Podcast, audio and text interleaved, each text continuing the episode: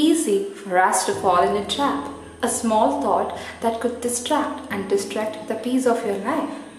At times, or maybe right now, you might be feeling so exhausted about life, the way your thoughts irritate you, which leads to overthinking, and you might be depressed, being numb. Don't worry about it. Now, please do close your eyes. Take a deep breath in through your nose and exhale through your mouth. Once again, think about the things you are truly grateful for in your life. Maybe this breathing itself. Now, inhale through the nose and exhale through the mouth. Now, smile a little wider. I ain't aware of the science behind inhaling through the nose and exhaling through the mouth. I read it in a self help book and it did help me feel alive. Stress is the most common etiology of the disorders that affect mental health, which is vital and balances your body entirely.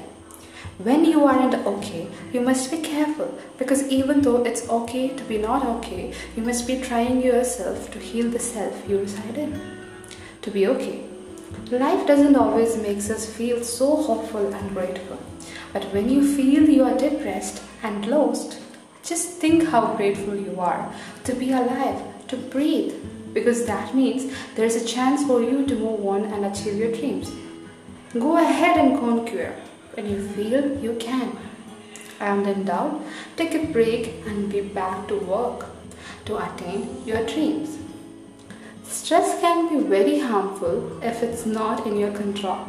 Therefore, be careful when feeling down. You are powerful and your thoughts too. But you can change the way you think.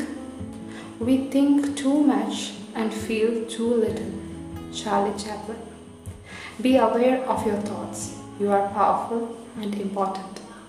Take care.